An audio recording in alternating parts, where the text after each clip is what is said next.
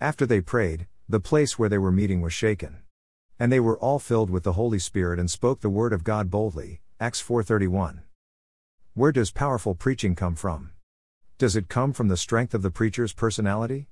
No. There's something more than the preacher's personality. There's the power of God.